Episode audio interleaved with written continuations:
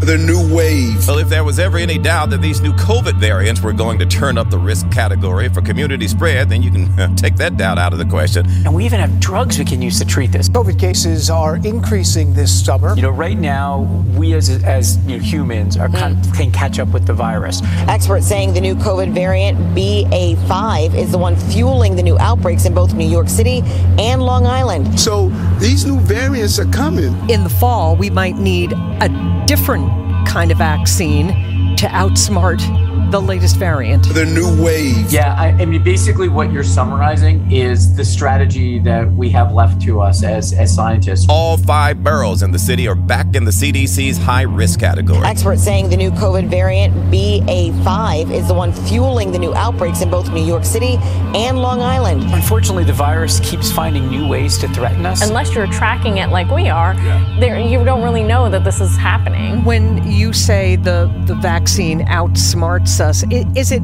outsmarting the vaccines, though? Are we facing that again? And more and more, we're talking monkeypox. All right, let's talk about COVID again. Sorry. Uh, we've seen really across the country some indications that we might be experiencing what could be a new wave. Well, COVID cases in New York City are surging, with officials now back to recommending masks indoors. We have to talk about the crush of COVID infections because it appears a, a sixth wave is upon us here. The new wave.